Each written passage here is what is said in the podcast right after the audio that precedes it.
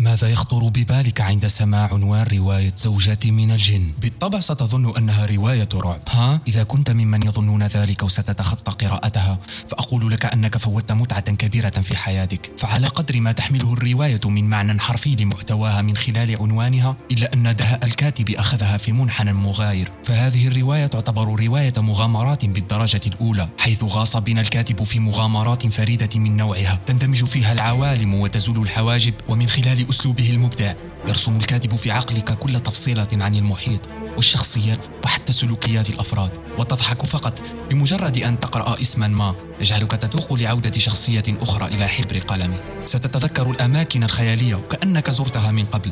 ستندمج وتتفاعل وكأنك معهم هناك. في الحقيقة ستصاب بخيبات أمل أحيانا بالحب واحيانا بالندم.